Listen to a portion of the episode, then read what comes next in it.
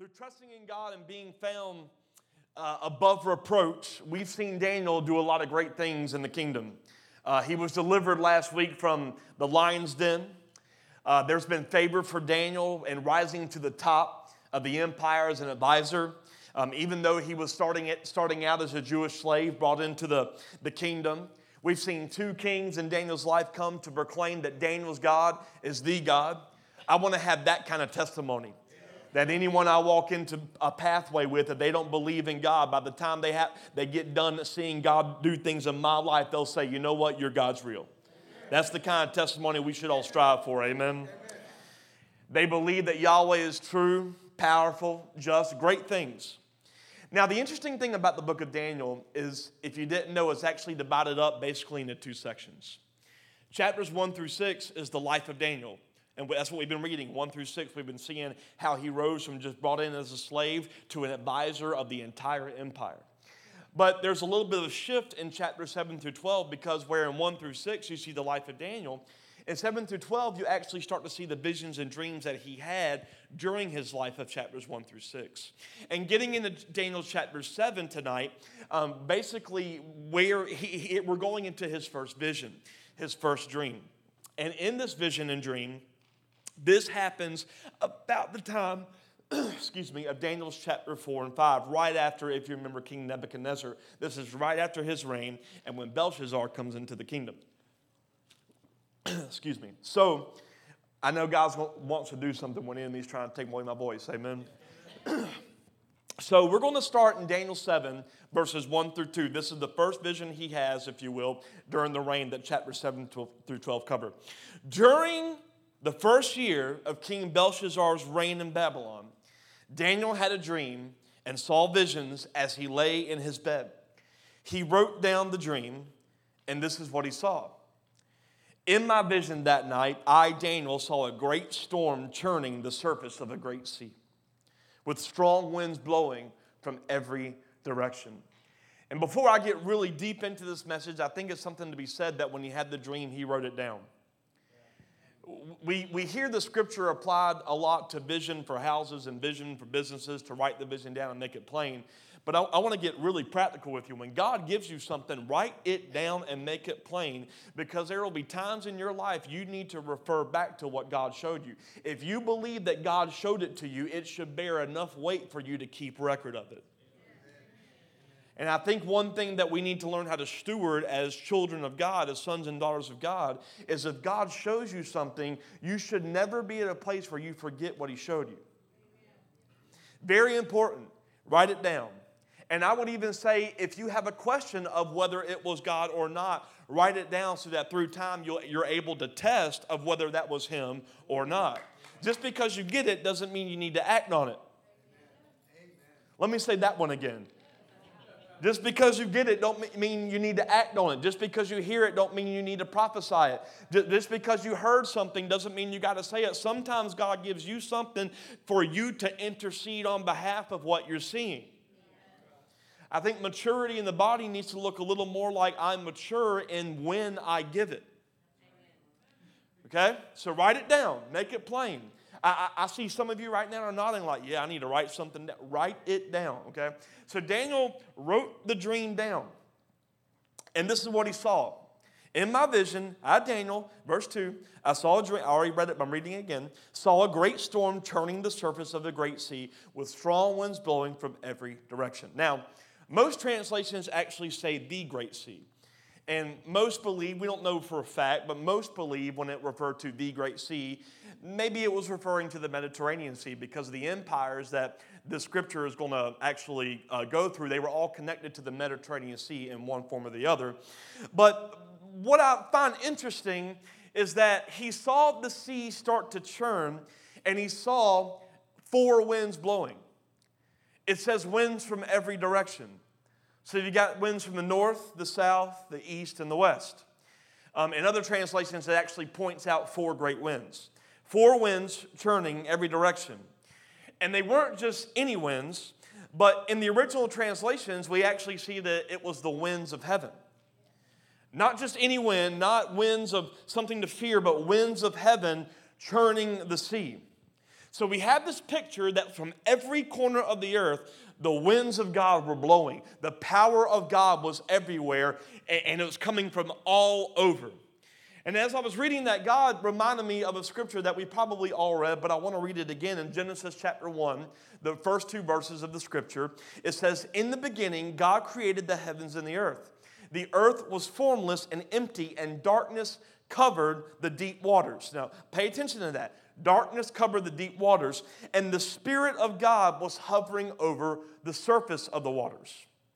The Spirit of God was hovering over everything. The Spirit of God was everywhere. The Spirit of God was above darkness. The Spirit of God does not fear darkness.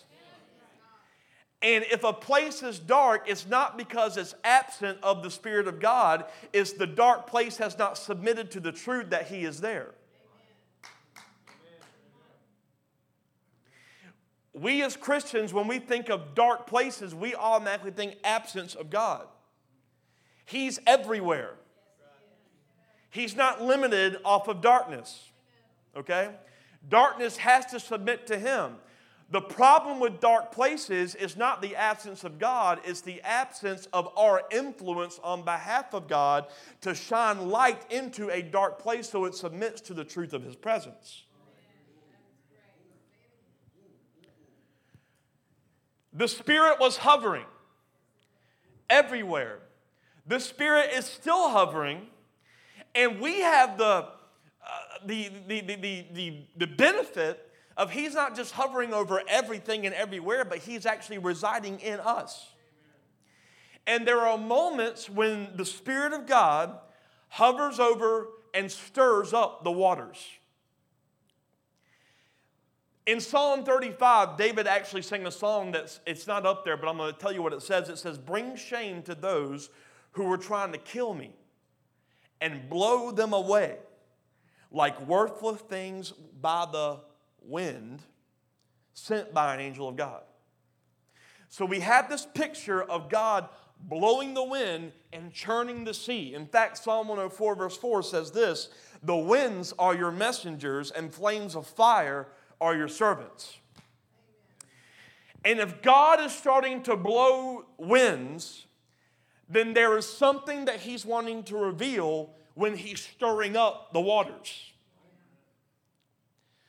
And in verse 3, we see what happens as a byproduct of God blowing the winds coming and churning the waters. It says in verse 3 of Daniel 7 Then four huge beasts came up out of the water, each different from the others.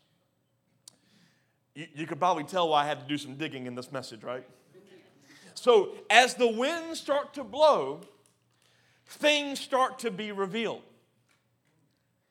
And when the Spirit starts to stir some things, as the winds of God begin to blow, we need to be careful to pay attention as to what He is trying to reveal and not treat the blowing of winds as just a casual glory moment.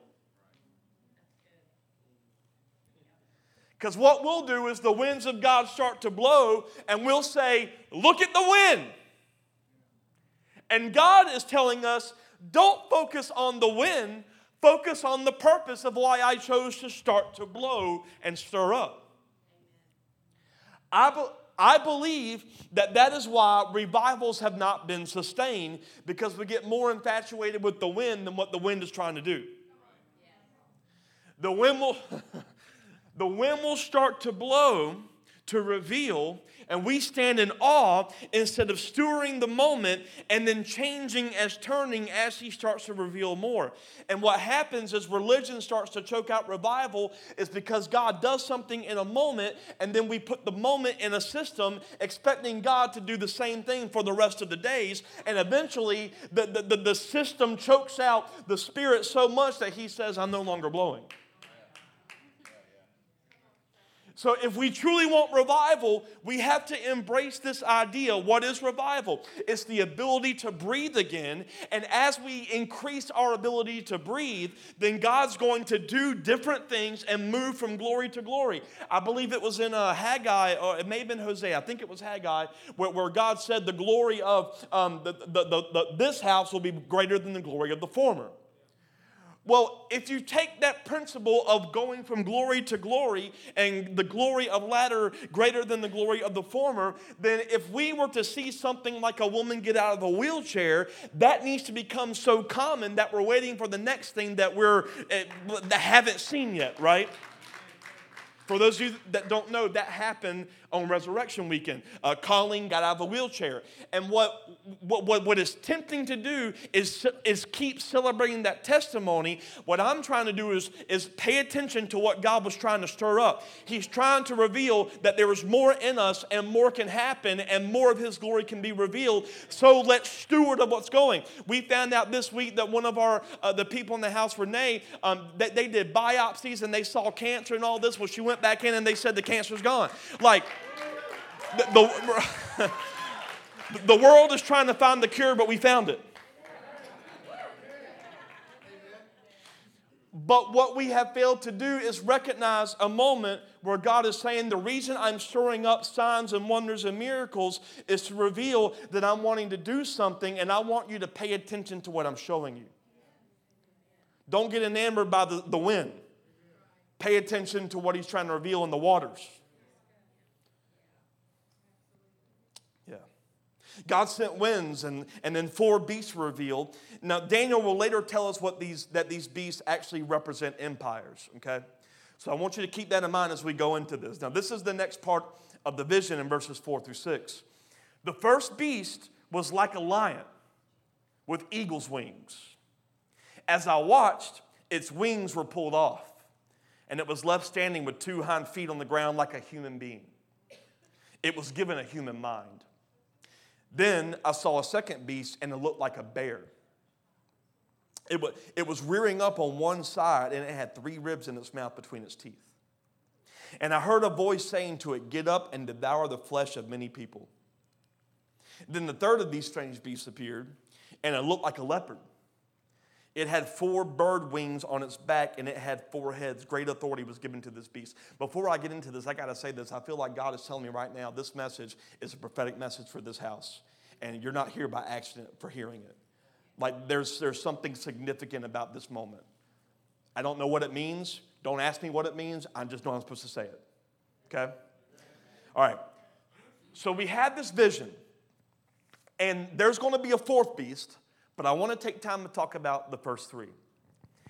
It says that the first beast revealed was like a lion with eagle's wings. Now, lions and eagles were kings of their realms.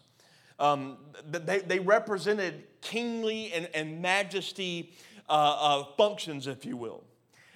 They were great symbols of, of, of majesty and kingship and all these things, but we see something about these lions and eagles that the wings of the eagles were plucked off and it was made like a human. Some versions actually say uh, a man's heart was given to the beast. Well, what this is actually speaking of is the Babylonian Empire. It's speaking of the majesty and the authority of Nebuchadnezzar in his reign over Babylon. Matter of fact, Jeremiah used the lion and the eagle as pictures of Nebuchadnezzar. If you go to the British Museum in London, you'll actually see, um, I, I, can, we'll call them, you know, remembrance statues. Others would say idols. Uh, uh, and, and they use, they call it uh, Babylon's winged lion. It's a symbol of the empire, right? Well, the second beast was like a bear. Now, bears are not as majestic as lions and eagles. They're slower than a lion, but they're stronger and they're crushing. And we see the second beast, the bear, it had an appetite because it was devouring things. In fact, in the vision actually said three ribs were hanging out of its mouth. So this is actually speaking of, of an empire after that, the Medo Persian Empire. the one that succeeded the Babylonian Empire. The Persians were dominating and taking over Babylon, Egypt, all these places. Their military was known actually for overwhelming enemies with size and strength and cruelty in taking over places. So you have this vision of the bear just over, there, over all the stuff. Y'all like that? I practiced that. Just kidding. Now, the third beast, it says, was like a leopard with four wings and four heads. Leopards are known for sudden attacks.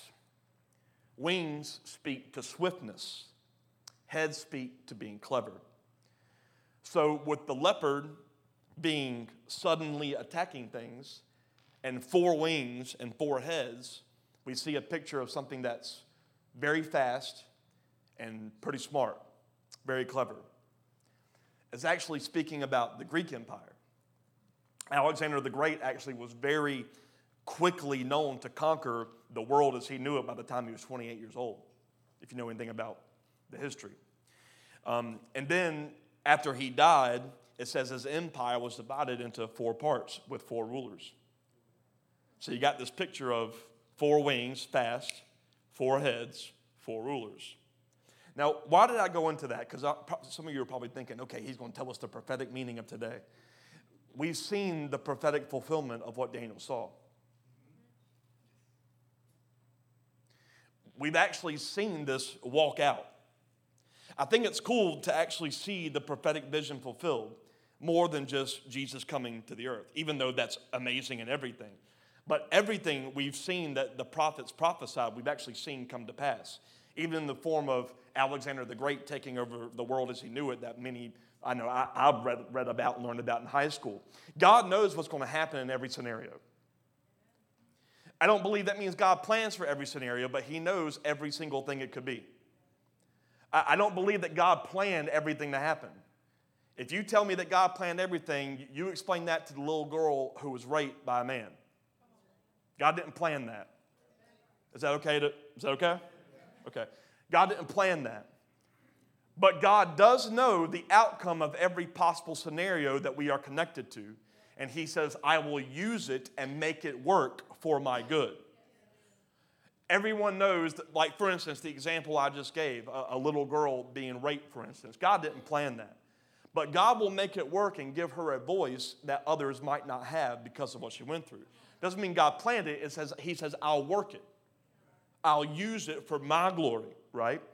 So he didn't necessarily plan for all these things to happen, but he does know what's going to happen if darkness reigns in authority over things. And with the current projection of what was going on back in the day, he gave Daniel the vision. This is what's going to happen. He, he sees the outcome of what's going on. Now, why do I go through all that? We need to understand the fulfilling of prophetic vision, I believe, to give greater weight to a passage in 2 Peter. It says this in 2 Peter 1, verses 16 through 21. We were not making up clever stories when we told you about the powerful coming of our Lord Jesus Christ. We saw his majestic splendor with our own eyes when he received honor and glory from God the Father. The voice from the majestic glory of God said to him, This is my dearly loved Son who brings me great joy. We ourselves heard that voice from heaven when we were with him on the holy mountain. Because of that experience, we have even greater confidence in the message proclaimed by the prophets. Now, follow me for a second. Because they've, they've had the experience of seeing Jesus and seeing the voice of God speak to him and for him and giving a witness for him, he said, because of that experience, because of our revelation of Jesus Christ, we hold greater weight to what the prophet said. The, the, the, fulfillment of the Son here gives greater weight to the validity of what was said then. Okay? Because of that experience, we have greater confidence in the message proclaimed by the prophets. You must pay close attention to what they wrote. Their words are like a lamp shining in a dark place. Until the day dawns and Christ the morning star shines in your hearts, above all, you must realize that no prophecy in Scripture ever came from a prophet's own understanding. I think that's one reason we need to be careful that every prophet explains their prophecy.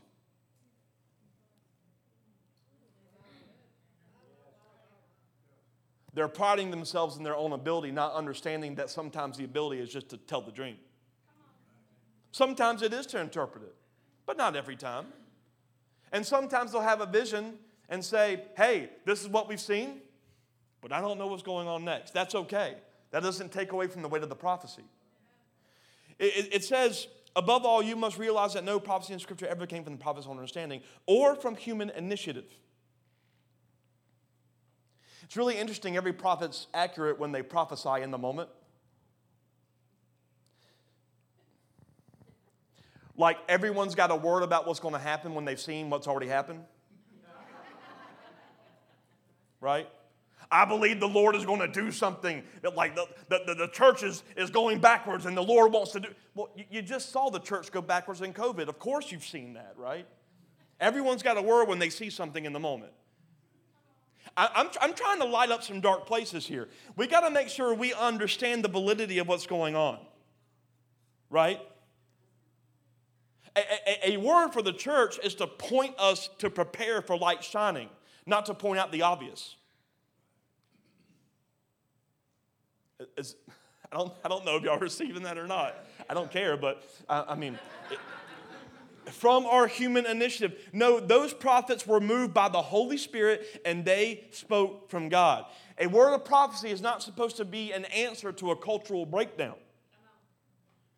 A, a, word of prophecy is meant for the church to be ready to shine light when we see the evidence of darkness. When the winds of God blow, we are pointed in a direction to prepare when we see darkness try to hover over the waters. We carry the light of God to say, Not here.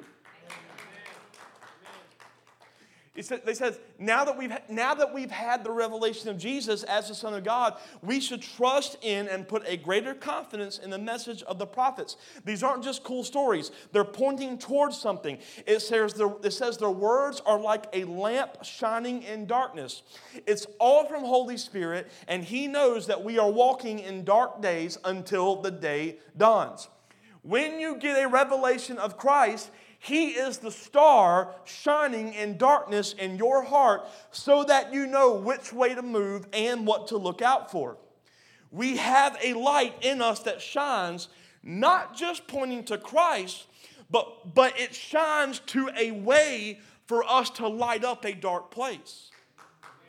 It's, it's not just a prophetic word, doesn't just point us to Christ, it points us as to where the bright morning star will reflect and shine from us.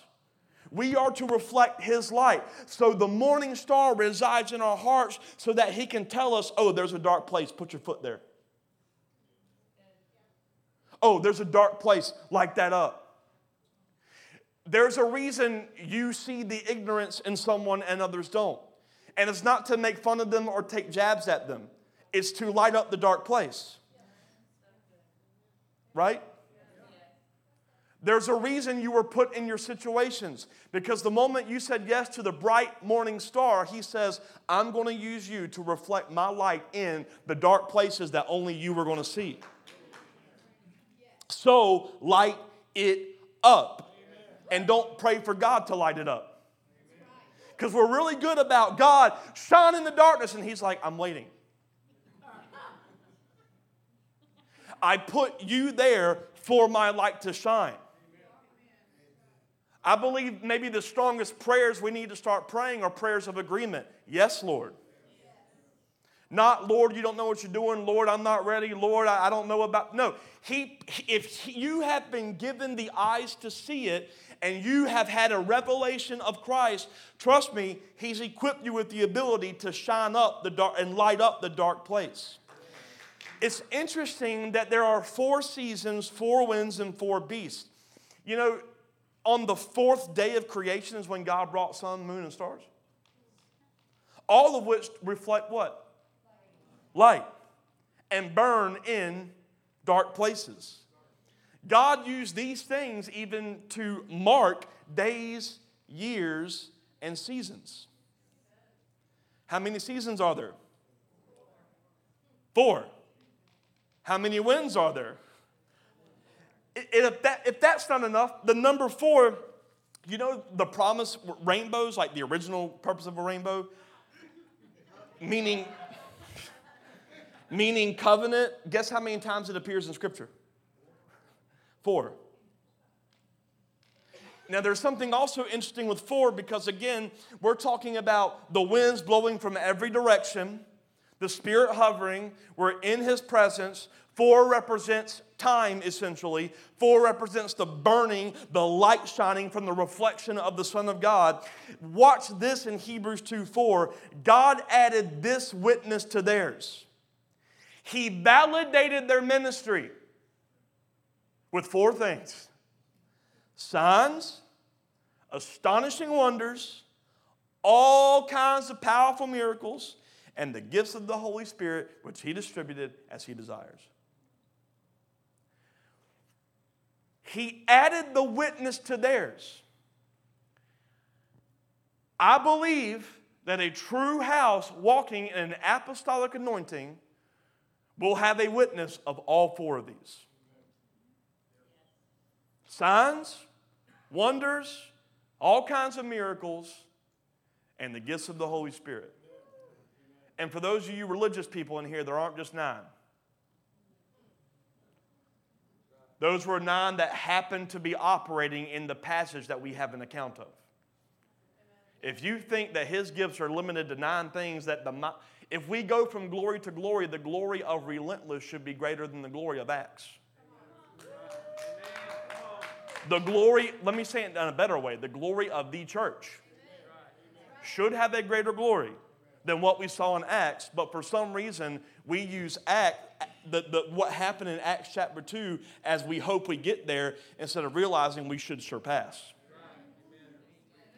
Even Jesus himself said, You will do greater things than I, and there will not be enough pages to contain, right? But what we love to do is we take this word of God and we actually make it an idol and a goal when it's supposed to be a testament of how to live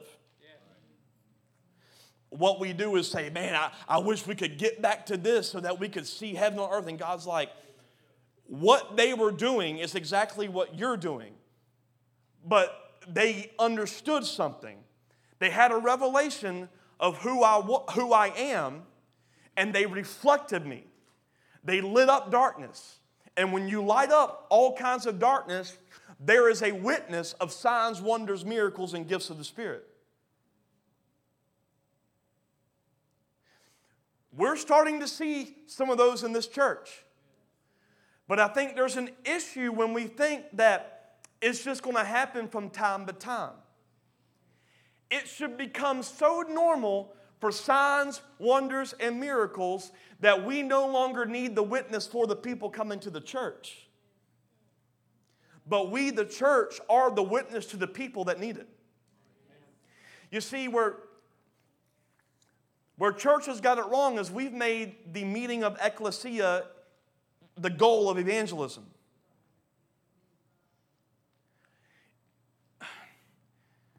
Can I? What we have made this meeting is get people saved. That's not the point of this meeting. This meeting is for those who know Christ to come get apostolic and prophetic direction and discipleship to go evangelize, Amen. to go pastor, Amen. to go teach, right? To go minister. I've been saying this every week, and I'm probably going to say it a lot more. Jesus himself says it is better to give than to receive. Yet most people pick a church based off of, I'm not getting fed. Oh, see, some of y'all are mad because y'all said that to me. It's okay. It's, it's, it's okay. It's okay. We're, we're, my job is to, to sharpen you, right? That, that, that's going to hurt a little bit, okay? It's not where can I go to get fed, it's where can I go to be stewarded correctly so that I can give what's in me. See, what you didn't realize is it wasn't that you weren't getting fed, it's that you weren't being shown who you really are. Because the church teaches you that you're a sinner and that you're no good. But Jesus says, You're as righteous as I am. You're perfect. You're holy. You're blameless. I give you the authority to go tread on, on serpents. But the church has embraced this wrong theology of, you know, we're horrible and we're not great and God is good. And God says, no, wake up to the truth that you can reflect my light, therefore you look like me, therefore you're as good as I am. And if we can submit to that reality that you are good despite your, your falls of sinful activity, then you will get uh, you will fall in love with, that, with, with the reality of the Father to such a degree that just as your desires change by the company you keep, your desires will change by the company you keep with the Father. And you won't sin not because you're trying to get it right, you won't sin because you have a new desire as a result of walking into true intimacy. And when you do that, darkness can't stay because you're no longer trying to, you know, turn on a light. You simply are. So you don't have to like walk into a, a, moment and, and, and, discern is, is this you or not. It's just you simply are and you simply talk and you simply reflect because you are so intimate in a relationship with God that there is no separation. But what we do in the church is we separate. We don't run our businesses like we would if we did it with the name Relentless on it. So they get a different side of you. But what we should do is that business should be light right? Why, why, why, do, those employees love working for that guy? Right? Why, why, why, does that, why, does that, why do they have so much favor? Right? How come when all these other businesses offering this, this minimum wage, they can't get workers? Think about it. I hear it all the time. No one wants to work anymore. No one wants to work anymore. Let your business be such light that people start to say, why are they working for them?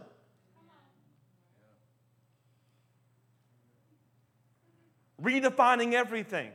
You know what true revival is? It's not the ability for a bunch of people to come in here and hoot and holler. Revival is the gun violence in the city goes away because light spreads. And it has nothing to do with the right to carry or not. Because when the gun violence goes away, we won't care about the right. You want, like, okay, I'm, I'm, I'm going. Okay. No, no, no, no, no, no. Signs should naturally flow from sons and daughters, not just for sons and daughters. And that's the weight of four that we have to understand. There is a significance in the four beasts pointing away in time for light to shine and darkness tries to consume, so we have to be ready. We saw three, and the time is now to light up dark places. Now, the fourth beast is tricky because we've seen it and we are seeing it. Verse 7. In my vision that night, I saw a fourth beast, terrifying, dreadful, very strong. It devoured and crushed its victims with huge iron teeth and trampled their remains beneath its feet. It was different from any of the, of the other beasts. It had ten horns as I was looking at the horn, suddenly another small horn appeared among them. Three of the first horns were torn out by the roots to make room for it. Interesting, the mocking of the Trinity, isn't it? Okay, you'll get that in a minute. This little horn had eyes like human eyes and a mouth that was boasting arrogantly. This beast and this empire was so terrifying that it wasn't even able to be described as an animal. Did you notice that the first three beasts, you see lions and eagles and leopards and bears, and this one he just says terrifying, dreadful, devouring. He's just, he can't even describe what it looks like. It can't be described, and Daniel said it was crushing in its conquests.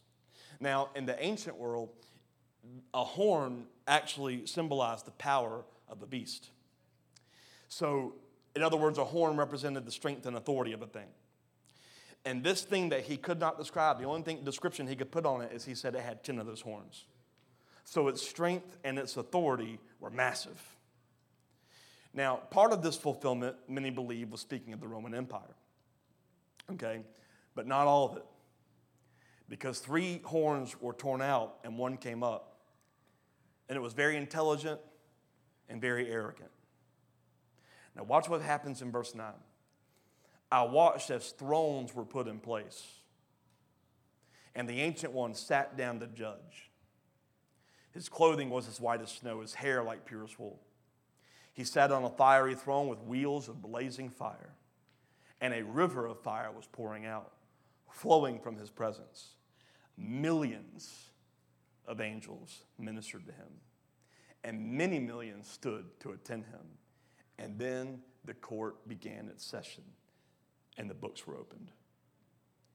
Steven Spielberg can't touch that. All this is happening. He saw the thrones being put in place. Now, the King James Version, which I believe is one of the most inaccurate versions actually, it says thrones were cast down. But the original translation more accurately reads thrones being established, which is very in line with the vision that John had in a book probably most of you have never heard of, Revelation, where he saw thrones representing what? The church. In other words, Daniel had a vision of the ecclesia being established.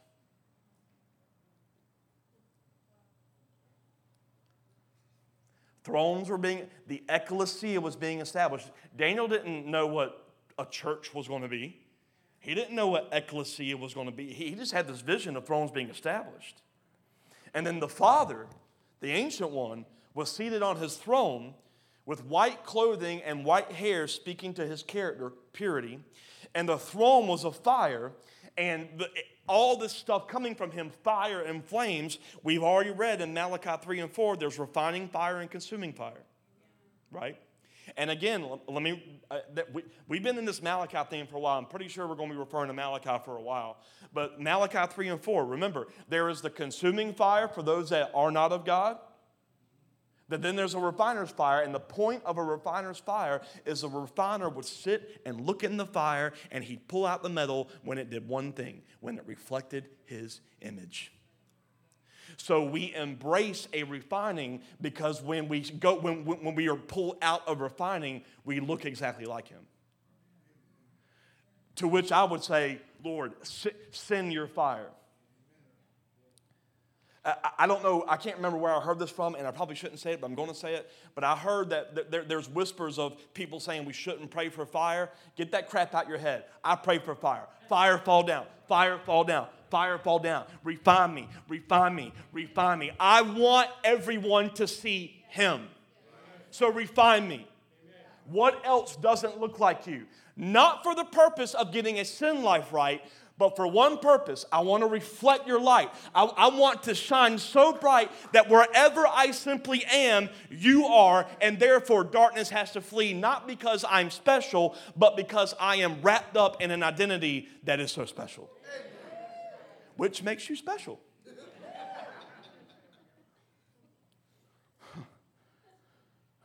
hmm.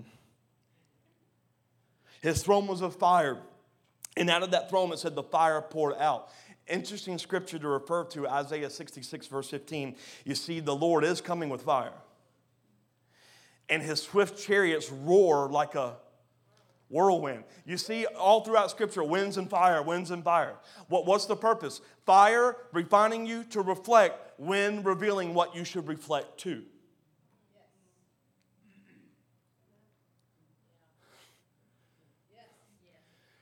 He will bring punishment with the fury of his anger and the flaming fire of his hot rebuke. So, in this vision, God comes in the wind and the fire to refine and judge, accompanied by millions of angels and humanity standing before him.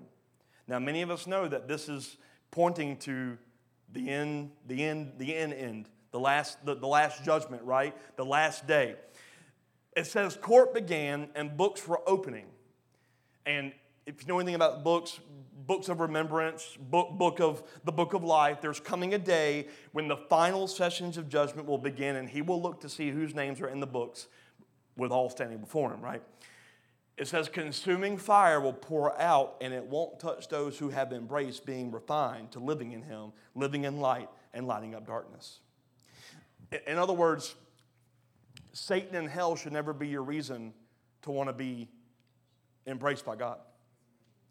Satan should never be your reason for anything. If you were scared into your salvation, I want to I want to help open up. I want to shine light into that darkness. You should never make that decision because you were scared of hell. The decision is, I want to be who I truly am, and I cannot be that without God. You know what the fear of God is? The fear of God is the fear of a reality apart from God. It's not, I'm scared he's going to throw me in hell. It's, I'm scared of a reality apart from my daddy. And everything in your life should be managed and stewarded in such a way where I don't want to see this apart from my Father. My Father knows what's best for me. My Father knows how to manage this well. My Father knows how I'm going to manage my finances the best. My Father knows how I'm going to manage my relationships the best. My Father knows how I'm going to manage friendships the best. My Father knows how to manage the church the best. My Father knows, so I'm not doing this out of fear of punishment. I'm submitting to Him for the fear of not being able to reflect light and I am called to be his reflection wherever I go, to light it up. What is it? Darkness. You want to you, you wanna know why there's so much? That, that was kids' church, y'all. Chill out. It wasn't God. You want to know why there's so much darkness? Is because the ones carrying light haven't gone. It, it, it's actually a really simple concept. Light takes out darkness. So when we say, well, this place is messed up, there's one solution light. And I'm, I'm treading here a little, just a, just a little bit. But I think one thing we get messed up with church a little bit is we, we, we love religion even though we say we don't. So we start saying things like, well, when are we going to do an outreach project together? And you want everyone to do the same thing. But what if the way, you know, John reflects isn't going to do anything with that area? Because he reflects differently than you do. There's a special anointing on you for that dark place. And you're going to find the agreement you need to light up the dark place in a godlike way. Now, am I against outreach? No, obviously not. We, we, we sow into outreach, we do stuff together. But we've got to get out of the religious routine of I'm waiting for the pastor to put it together when God has given you the anointing to shine without me. My, my job as an apostolic leader is not to put together a project for you, it's to point you in the direction when God puts it on your heart. And, and if the ecclesia, if the church starts to plan all this stuff for you, you're never going to wake up to the your own ability to plan or to see or to hear. Problem with church is that we have developed a culture where you're scared to come to me with your stuff because I haven't done it. Because we have developed this pastor, you know, clergy, laity stuff. We got to throw that out. I have a function, you have a function, and my function doesn't do anything without yours, and yours doesn't do anything without mine. That's ecclesia. That's a body connected together. That's why we have to take the word of legitimate prophet seriously because there's something about it that we need, right? Is this okay? Hmm. Do not be surprised when the winds of heaven blow and fire falls from heaven because it is making the most of a kairos, God appointed time to redeem everything so that it will bow. But we've got to learn to pay attention as children of light to recognize the things being revealed. I've had a few people recently tell me, like, hey, I had this prophetic word and dreams and visions. My response is starting to be one thing write it down and send it to me. And quite frankly, if you can't take the time to write it down, I'm not going to give much weight to what you say. How, why would you say that? Because I'm not going to remember everything you say. I can't remember what I did yesterday. But if you believe that God gave you something, just as we see that Daniel did and many others, write it down so that we can put some weight to it, some prayer. You, you know what? Something special is happening. We keep announcing it, but intercession on Mondays. You know what the beauty of that's going to be? One of you gives me a word that God gave you, and you don't need to get credit for it. But we're going to have people say, hey, someone saw this, war with it. That's the church working together. Or, or Pee Wee and I were talking about this, but let's say that God has given me something I'm trying to make a decision on. I don't have to just pray about this alone anymore. I want to be involved in vision of the house. Well, Mondays you can war with what I'm trying to make a decision on. Because where God is, there will be agreement, and everyone's, everyone's going to hear and see the same thing. Do you know how quick we will be able to move in the, in the process of God with that kind of ecclesia? And when I say quick, I don't mean doing things on our own accord. I'm talking about quick to move when God says move. You see what I mean by I say prophetic message? That there's, there's so much going on. There's a stirring. I've heard of about five or six people in this house, they have felt led that they need to go to Washington, D.C. That means there's an influence starting to organically stir in the waters of relentless to have some national influence. We need to pay attention to the winds blowing and revealing. I, I don't take it lightly, but I heard a kid, I think he's seven, yeah, he's seven years old. He came up to me last week when I was sweaty and nasty and working and not in pastor mode, and I was sitting down, I was hurting, and he came up to me, he goes, Pastor Kyle, can you teach me to preach like you do? See, and we say, oh, I took that seriously. Because what we will do is we will ignore the anointing that God is stirring to reveal to the one and others who can help raise it up. It's not an awe moment, it's a stewarding moment. We've got to start paying attention. We, we, we got we've got to start understanding that God is revealing things. I, y'all, I, I have that pastor's meeting once a month. I, I got discouraged and encouraged at the same time because some of them were talking about their struggles, and when they came to me, I was, I was like, yeah, I'm, I'm, I'm pretty good. and, and, I'm not talking about on a personal note because we all have like, you know, stuff that we got to refine. I'm talking, like, I, I was thinking, wow, like, what has God done in this house? Y'all, we had over 30 people here today praying for this gathering at 515. That's not normal. let, let, let, let me, it should be. When, but God's doing something in this house. And we, we, we have to understand that He is wanting us to light up some places of darkness. What is darkness? The absence of knowledge. He's showing us some things, He's growing us. Why is it so important to understand not give weight to offense?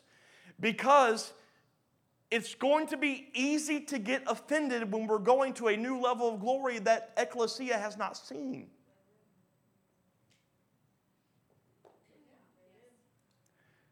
Like to bring out more of you, things are going to be revealed whether you like it or not. To you and for me. Trust me, I get refined all the time. But I'm choosing to not give offense, I'm choosing to give my ear. What you got? What do you see? Is this okay? Okay. Got to pay attention. Verse 11, he says, I continue to watch because I could hear the little horn's boastful speech. I love little horn. A little horn replacing three. I kept watching until the fourth beast was killed and its body was destroyed by what? Fire. Who sends fire? The, y'all. Who sends fire? Okay. the other three beasts had their authority taken from them. Listen to that. The other three beasts had their authority taken from them, but they were allowed to live a little while longer. You know what Daniel's starting to see? He's starting to see a change in dominion over the earth. And as the dominion started to shift, the little horn kept talking. All the empires were destroyed and they weren't killed, their authority was taken away. And while their authority is gone, another authority is starting to take over. And we are in that time right now to decide who's getting dominion the little horn, the Antichrist spirit, the devil himself, or the ecclesia.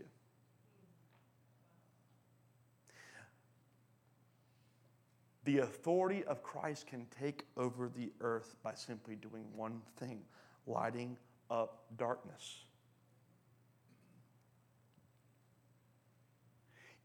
While the authority of Christ spreads, there is a dominion in the fourth beast called Antichrist. Daniel watched that being destroyed by fire flowing from heaven. The Son of God will take care of the little horn, but while we are waiting for him to take care of boastful, little, insignificant horn, can I just talk about Antichrist for a minute? Don't make him more powerful than he is. He has none. I could care less when he's revealed. I've already seen the one who conquers him be revealed. I don't need to know his name. I don't need to know if there's a new world order. I just know one thing Christ wins. And I'm simply going to light up wherever there's darkness, but my foot puts, put, puts in the path, right? That came out weird, but you get it. The Son of God will take care of the little horn while we start to operate in spreading his dominion by way of lighting up dark things. If we want the dominion and authority of Christ to spread, it's not God spread your authority. It's not God spread your dominion. It's God, your dominion will have reign wherever my hand has stewardship. While we wait for fire to destroy the fourth beast, we partner with Jesus for the glory of the Father in gaining all authority over the entire earth once again. We are in the end times, but we don't focus on the end times. We focus on spreading his authority in a season called the end, because there's only four. And, and that was high. And then, we're, but, but we're, we're in the fourth. Do you realize how significant that makes you? Let me put it in perspective. He didn't put Paul in this season, he put you in this season. Do you realize what's in you if he puts you in the end to gain ground from the little horn? Wasn't Paul, wasn't Peter, it's you. And just as signs, miracles, wonders, and gifts of the Spirit accompanied the 12, if He's put you here for such a time as this, imagine what should accompany you. So, God, refine me. When I hear that places are saying, don't send your fire, I'm like, y'all do what y'all gonna do. God, send fire. Because my life should be a flow of the witnesses.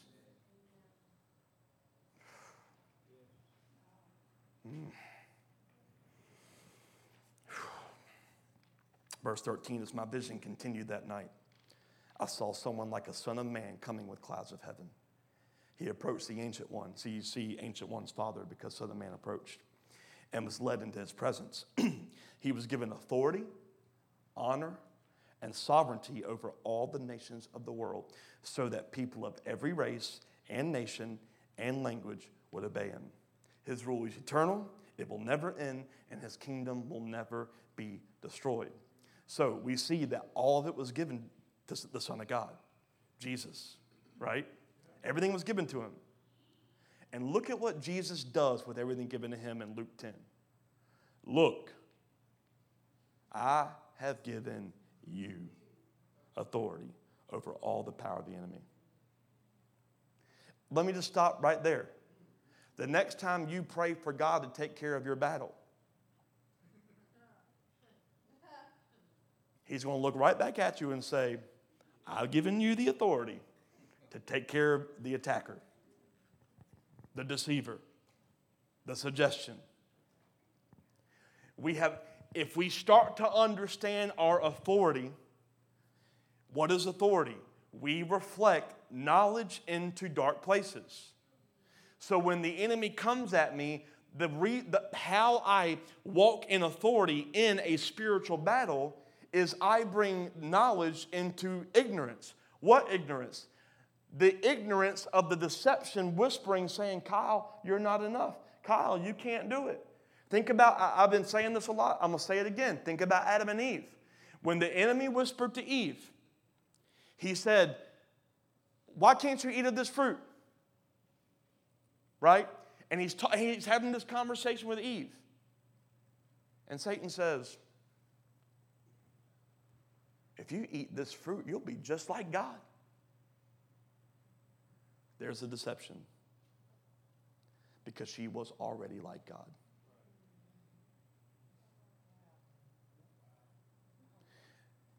God, God knew that Eve didn't need the knowledge of good and evil to be like him.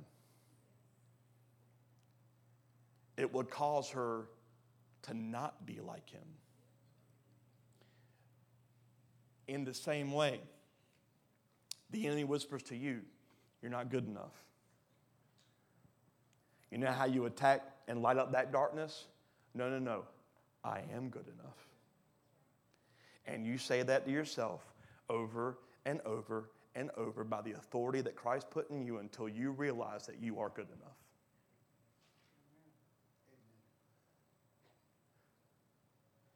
I have given you the authority over all the power of the enemy, and you can walk among snakes and scorpions and crush them.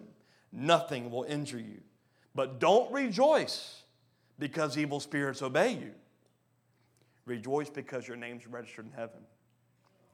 He gave us what He had as a part of an authority to change the earth.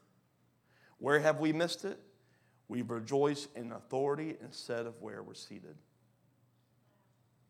Rejoice in where you're seated, and authority is simply a benefit of your seat. It's not, I have the power, it's, I'm seated. It's not, look what I can do. It's, I'm seated. I'm, I'm beloved, and my beloved's mine. I am his. Rejoice in that.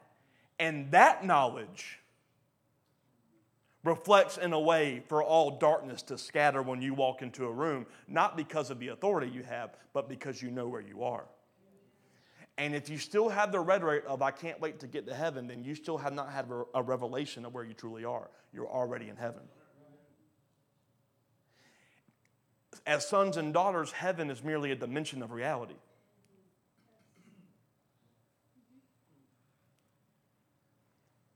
Thy kingdom come, thy will be done on the earth as it is, not as it will be. So, how does that help us light up darkness? Any part of your life that doesn't look heavenly, it's because darkness is there. So, stop living in, in, in this in this idea of this is just how it is until I die. No, no, no. Your life should not be operating like that based off of where you're seated. So submit to the reality of where you're seated, and then what your hand is over will start to submit to the function of your authority based off of your alignment. You're seated in heavenly places. When you start to understand that, God will start to give you new desires. And those desires will start to steward things differently. You want to know why you can't forgive that mother or that father or that friend or that ex? It's because you haven't had the revelation of where you're seated and you think forgiving them is somehow going to take away your authority.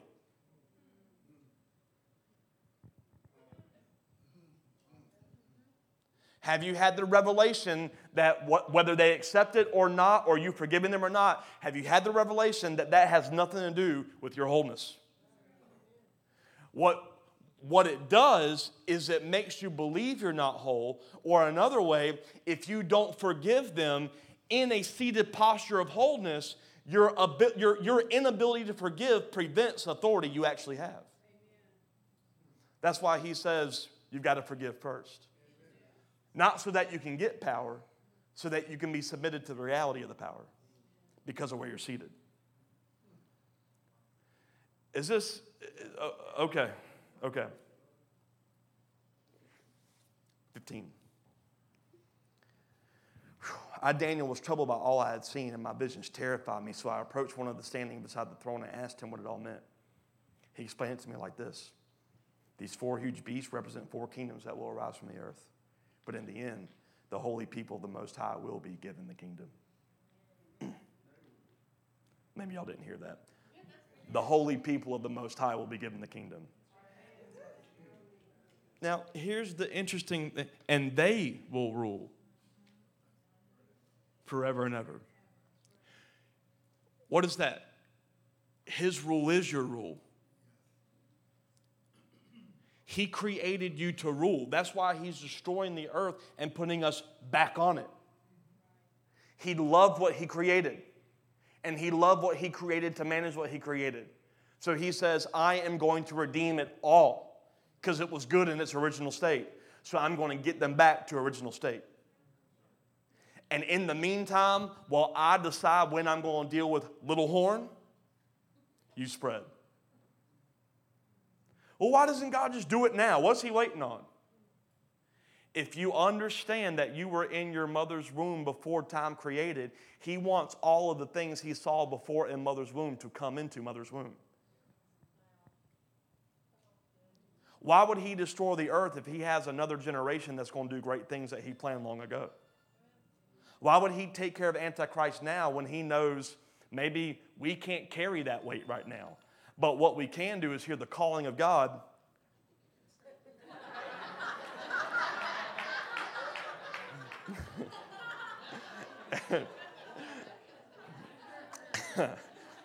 and and submit to the reality that why am I putting a demand on God that He could be waiting to put a demand on another generation?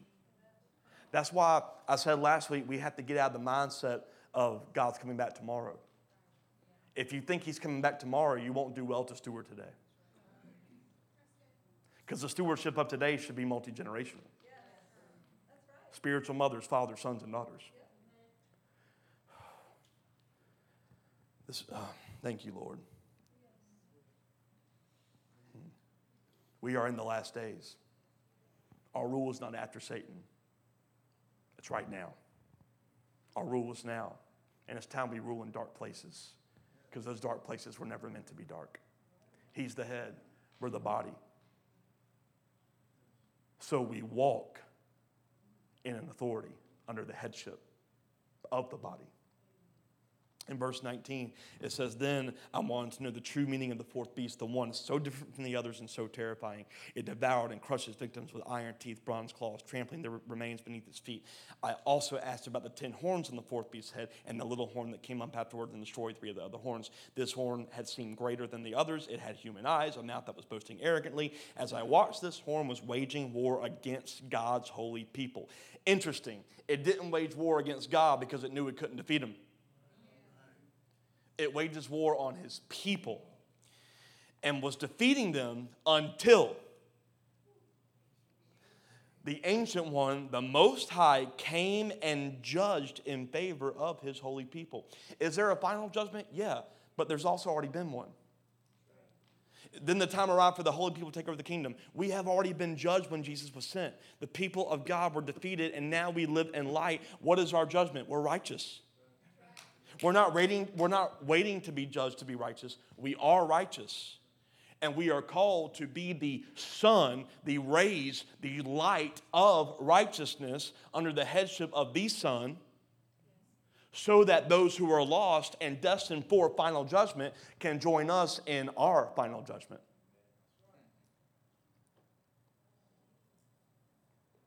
He's already made a judgment on those who actually believe in him. The final judgment is just a, an agreement of what he's already done or devour. I, I know that this is kind of pushing on some theology, but we got to. Because uh, apparently, if the theology was correct, we would have seen something a little different by now.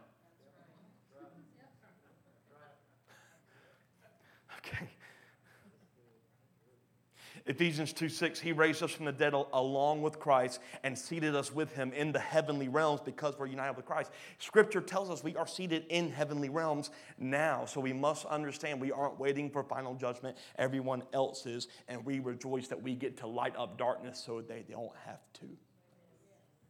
True evangelism. You see, the thing is with dominion, dominion theology isn't wrong, it's just been perverted. It's not dominion for our gain or our glory, it's dominion so that he gets glory in all things. Verse 23. Then he said to me, The fourth beast is the fourth world power that will rule the earth. It will be different from the others. It will devour the whole world, trampling and crushing everything in its path. Now, y'all, y'all watch this. It's 10 horns or 10 kings who will rule the empire. Then another king will arise, different from the other 10, uh, who will subdue three of them. He will defy the Most High, oppress the holy people of God. He will try to change their sacred festivals and laws. Easter, Christmas.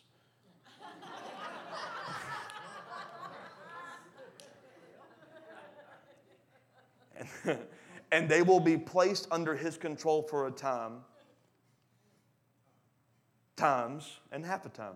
But then the court will pass judgment. All his power will be taken away and completely destroyed. Then the sovereignty, power, and greatness of the kingdoms under heaven will be given to the most holy people of the Most High. His kingdom will last forever, and all rulers will serve and obey him. The church has replaced festivals with holidays and laws with grace. There's an abuse of grace. Grace did not come to abolish the law, it came to fulfill the law. So don't do this whole grace has got me. No, grace has made a way for you to get out. Hmm. Well, God doesn't expect me to be perfect. No, He's actually already called you perfect, and He expects you to reflect in such a way.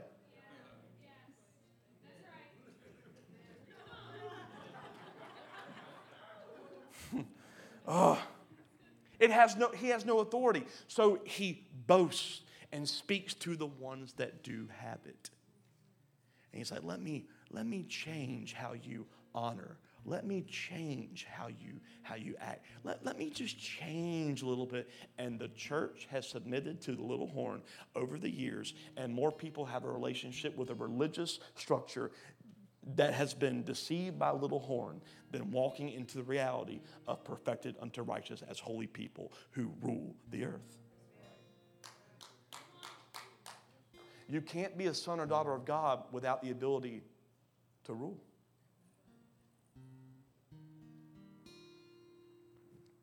Verse 28. That was the end of the vision. And I, Daniel, was terrified by my thoughts. My face was pale with fear but I kept these things to myself. Mm. Isn't that interesting? Remember earlier I mentioned how not every vision and dream is to be given? It wasn't to be given in that time because they could not get the reality of that. But isn't it so amazing that we get to see what he wrote down? Because we're in that fourth empire. We're in that end time season where we get to spread the dominion of God everywhere. It's up to us. I want to close with a passage in 1 Thessalonians chapter 5, verses 5 through 8. You are all children of the light and of the day. We don't belong to darkness and night. So be on your guard, not asleep like the others. Stay alert, be clear headed. Night is a time when people sleep and drinkers get drunk. But let us who live in the light be clear headed, protected by the armor of faith and love, and wearing as our helmet the confidence of our salvation. Be, be on guard and watch with clear minds, protected in faith and love. And you guard the minds with a confidence in salvation. Another way to say that, the confidence of knowing where you are seated. If you know where you are seated, let that reality guard your mind. So when the enemy starts to whisper things to your mind like you're not good enough, it's guarded with the helmet of the reality of, well, if I wasn't seated in heaven, then how can I not be good enough? You guard. Of course I'm good enough. I'm seated in heaven. You, you can't change anything. Of course I can. I'm guarding my mind from receiving that I can't do anything because of what? I'm seated in heaven. It says, be clear minded, sober, vigilant. For what? Watch where the winds blow. Watch as the fire falls. and watch for a moment to spread his authority so that the light of the world lights up darkness. He purchased you to fill a seat that you were established for. I close this message with saying this steward his purchase well. Amen. Let's stand. Can we give God praise tonight?